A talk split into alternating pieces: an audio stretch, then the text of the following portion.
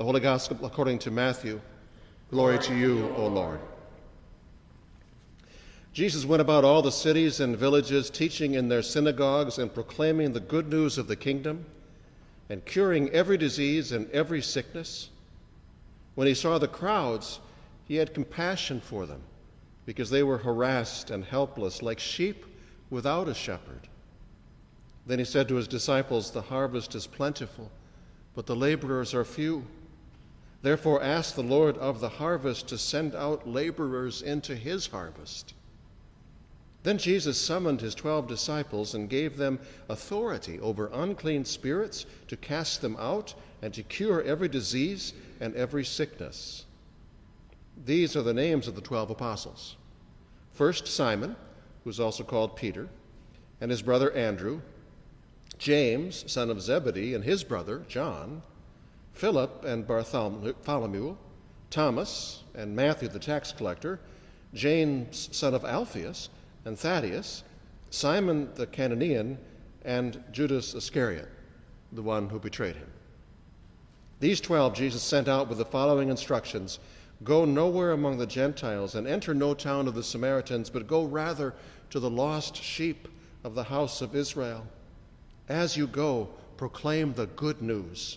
The kingdom of heaven has come near. Cure the sick, raise the dead, cleanse the lepers cast out demons. You received without payment. Give without payment. The gospel of the Lord. Praise, Praise to you, O Christ.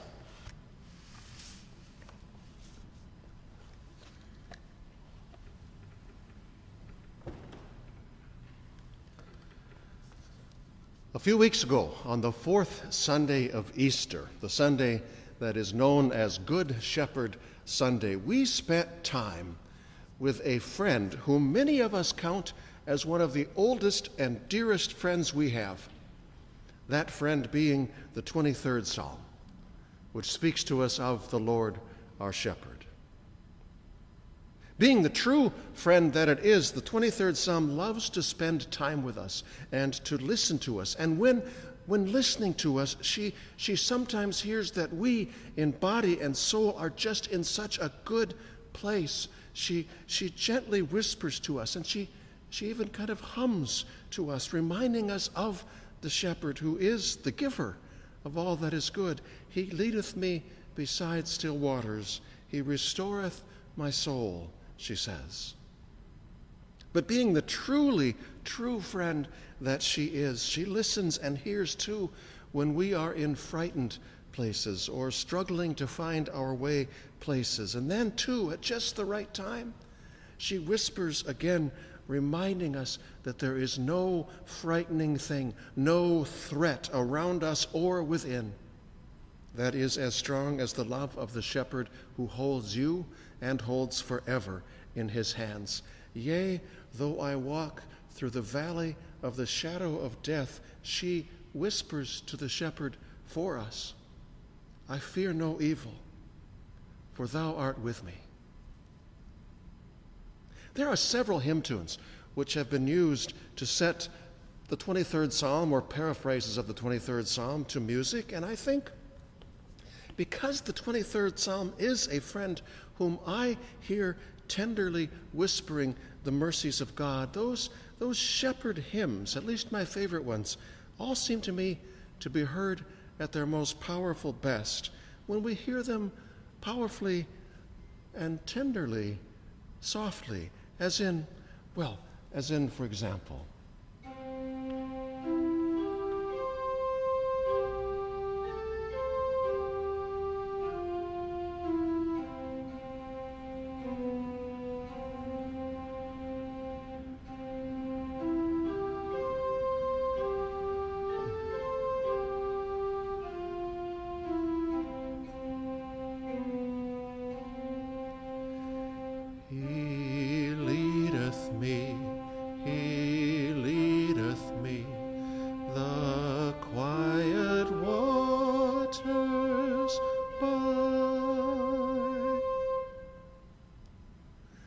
This week, the uh, appointed psalm for the day is another old and faithful friend.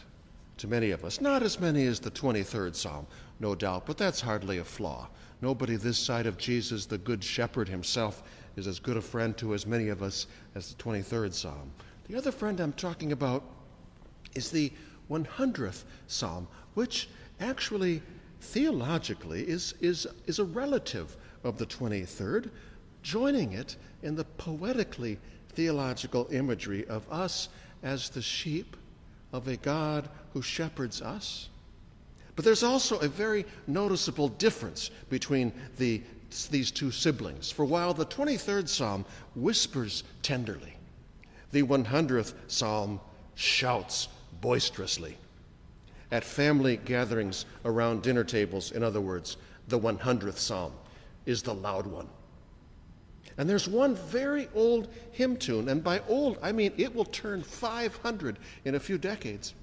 And it is a hymn tune which is so of the spirit of this old friend, Psalm 100, that the tune itself, even when it is heard without words, or in some cases um, with different words, the tune itself is nevertheless actually titled Old Hundredth.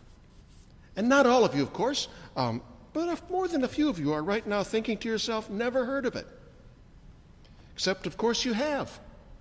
You've just never made the connection between that old friend of many, the 100th Psalm, and that hymn tune you actually do know. You just didn't realize it was named after the psalm. Because Psalm 100 is the boisterously loud one in the family, the old 100th hymn tune, it seems to me, is almost always heard, and I think is best heard, played boisterously. Played, for example, like this.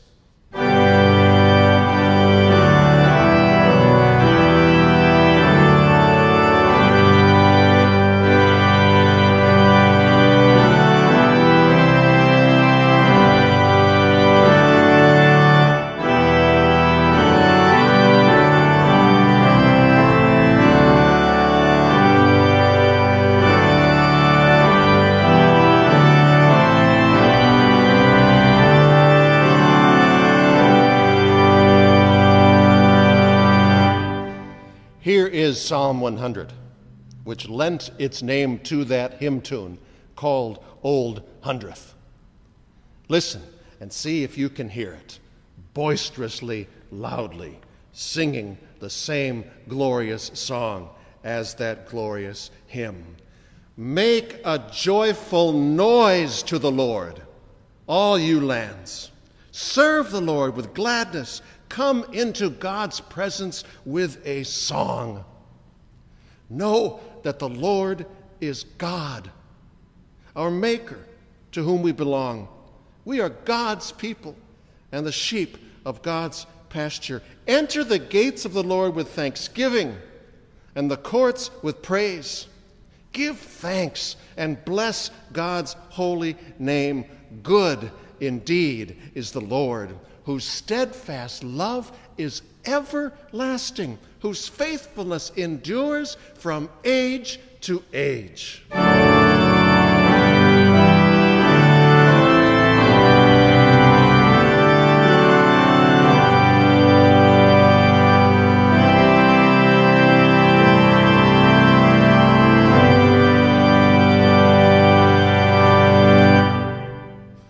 Paraphrase a commentator on uh, Luther Seminary's study site for the weekly text. Many of us were brought up, including in church, being told to keep it down, turn it down, settle down, shh.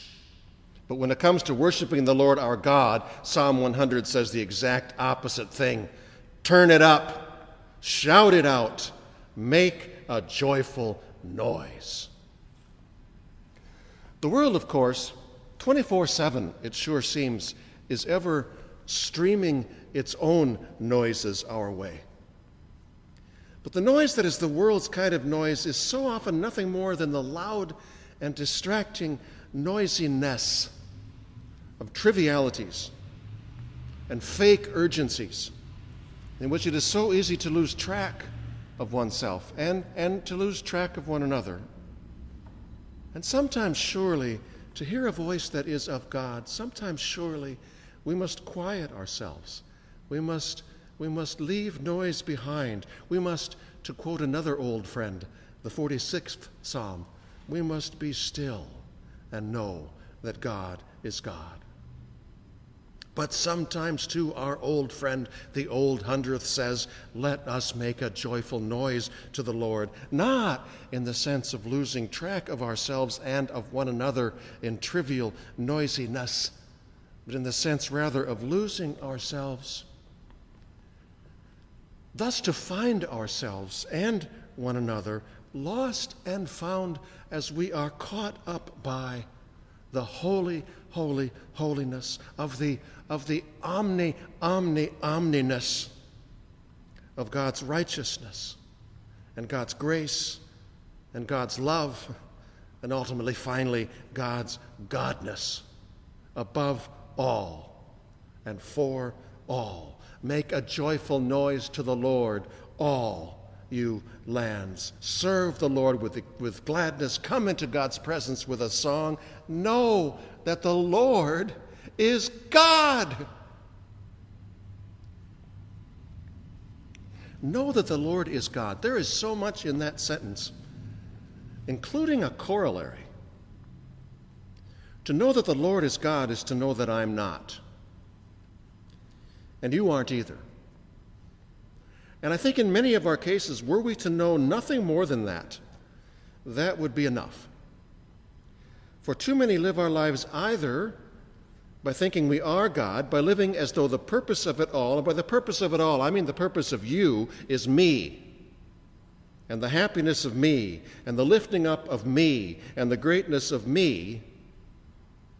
Or we live our lives thinking we need to be God, which we maybe don't ever say in quite so many words, but we are saying it nevertheless when anxiously, fearfully, we think to ourselves, I don't know how I'm going to get through this as though the only strength or wisdom or courage here for getting through this is mine alone.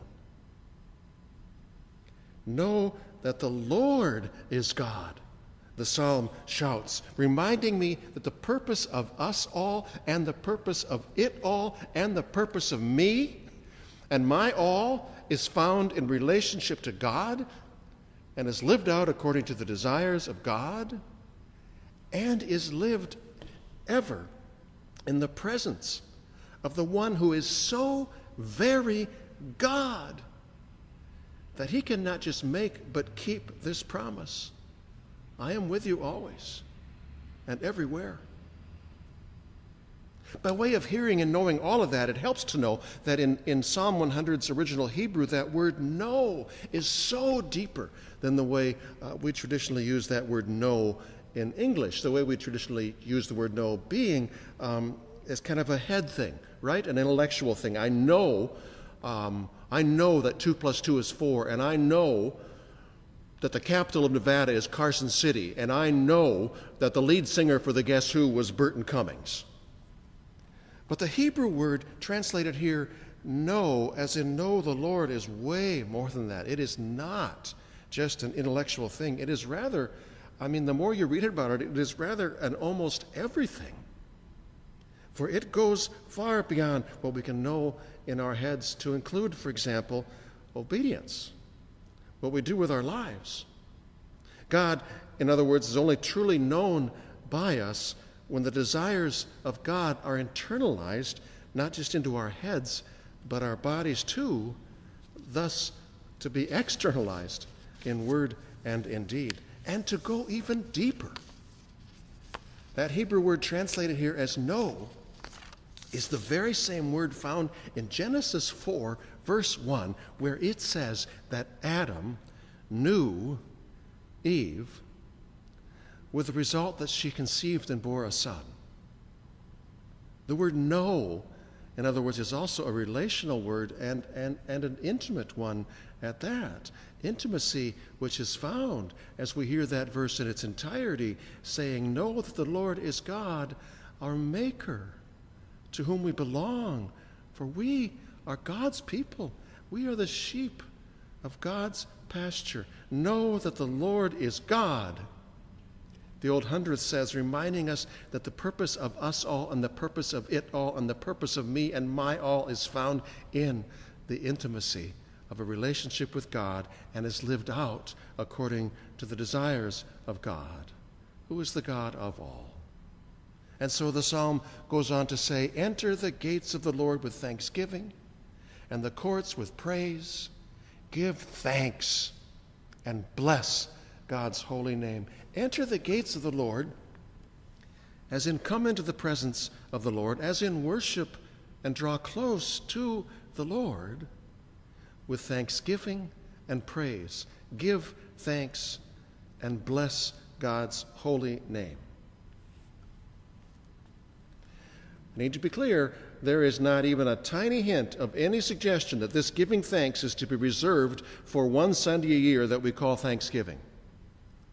Because knowing that the Lord is God is also to know there is never a time that is not a time for thanksgiving. For in all times, including tough times, including, including life and death times, including these times, there is always something to be thankful for. And knowing that the Lord is God, we know there's always someone who's always there to give thanks to. Which doesn't mean that you are to be blithely unaware or blissfully in denial about tough things going on in your life in the wor- or in the world. It just means rather that there are no times, God being God and God being your shepherd. There is, there is, there's no time when there's not something to be thankful for, including the fact that, that the thought in this together is not just a very nice yard sign for us to share with each other. It is also, and when you see a sign like this, or we stand together, when you see these signs, remember this is also a very powerful promise that God is ever promising you. We're in this together. For you are a sheep of the shepherd. He and you are in everything together. You know what? There are, there are more than a few of my uh, spiritual heroes, including, I want to tell you, my mother in law, for example, who have taught me this. Giving thanks always is not just good, it's good for the soul.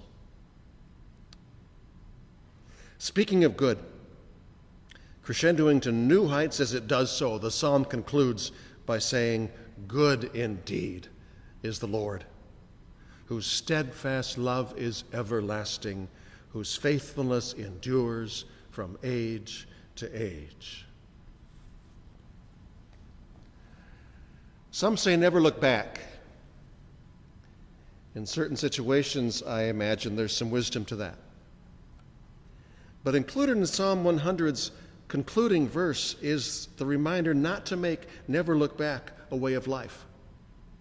Because sometimes, and this is true especially in challenging times or frightening times, or anxious times, which leave us wondering um, just not just what's going to happen today, but what, what's, what's the future hold. Sometimes it is spiritually good for us to look back, not nostalgically to pine for good old days gone by, but rather to remember that in days gone by, too, there were hard times.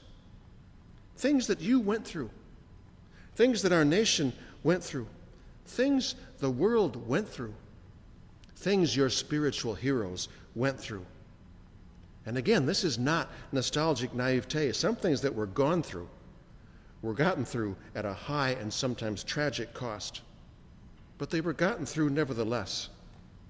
And for those whom I do call my spiritual heroes, like my grandma, who, as I mentioned a few weeks ago, was a young woman in the, in the 1917 flu pandemic as it wreaked its will upon the world. And so she saw firsthand what it did. And then later she was a young mother during the Great Depression. But she, like other spiritual giants of mine, didn't just get through it, she got through it in faith.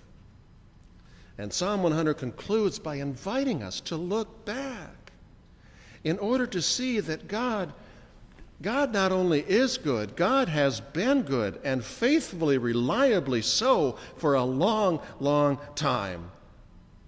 And God, Grandma and all of my giants would tell us all, God is who got them through. For the steadfast love of the Lord, as the psalmist reminds us, is everlasting, and the faithfulness of the Lord is from age to age to age. In other words, what? In other words, looking back honestly at some of our own stories, at some of our grandma's stories, at some of the world's stories, and doing so honestly, not naively, is what helps us to look around and look to the future with a very not naive thing called hope.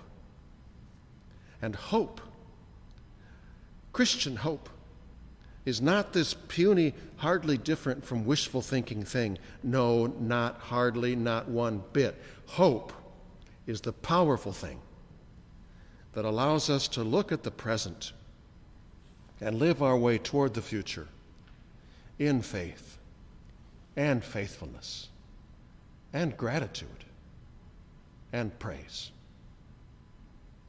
Which, well, is surely at least part of what Paul was saying in our second reading for today from Romans 5 when he says, Since we are justified by faith, we have peace with God through our Lord Jesus Christ, and we boast in our hope of sharing the glory of God. And not only that, we also boast in our sufferings, knowing that suffering produces endurance, and endurance produces character, and character produces hope, and hope does not disappoint us because God's love has been poured into our hearts through the Holy Spirit that has been given to us.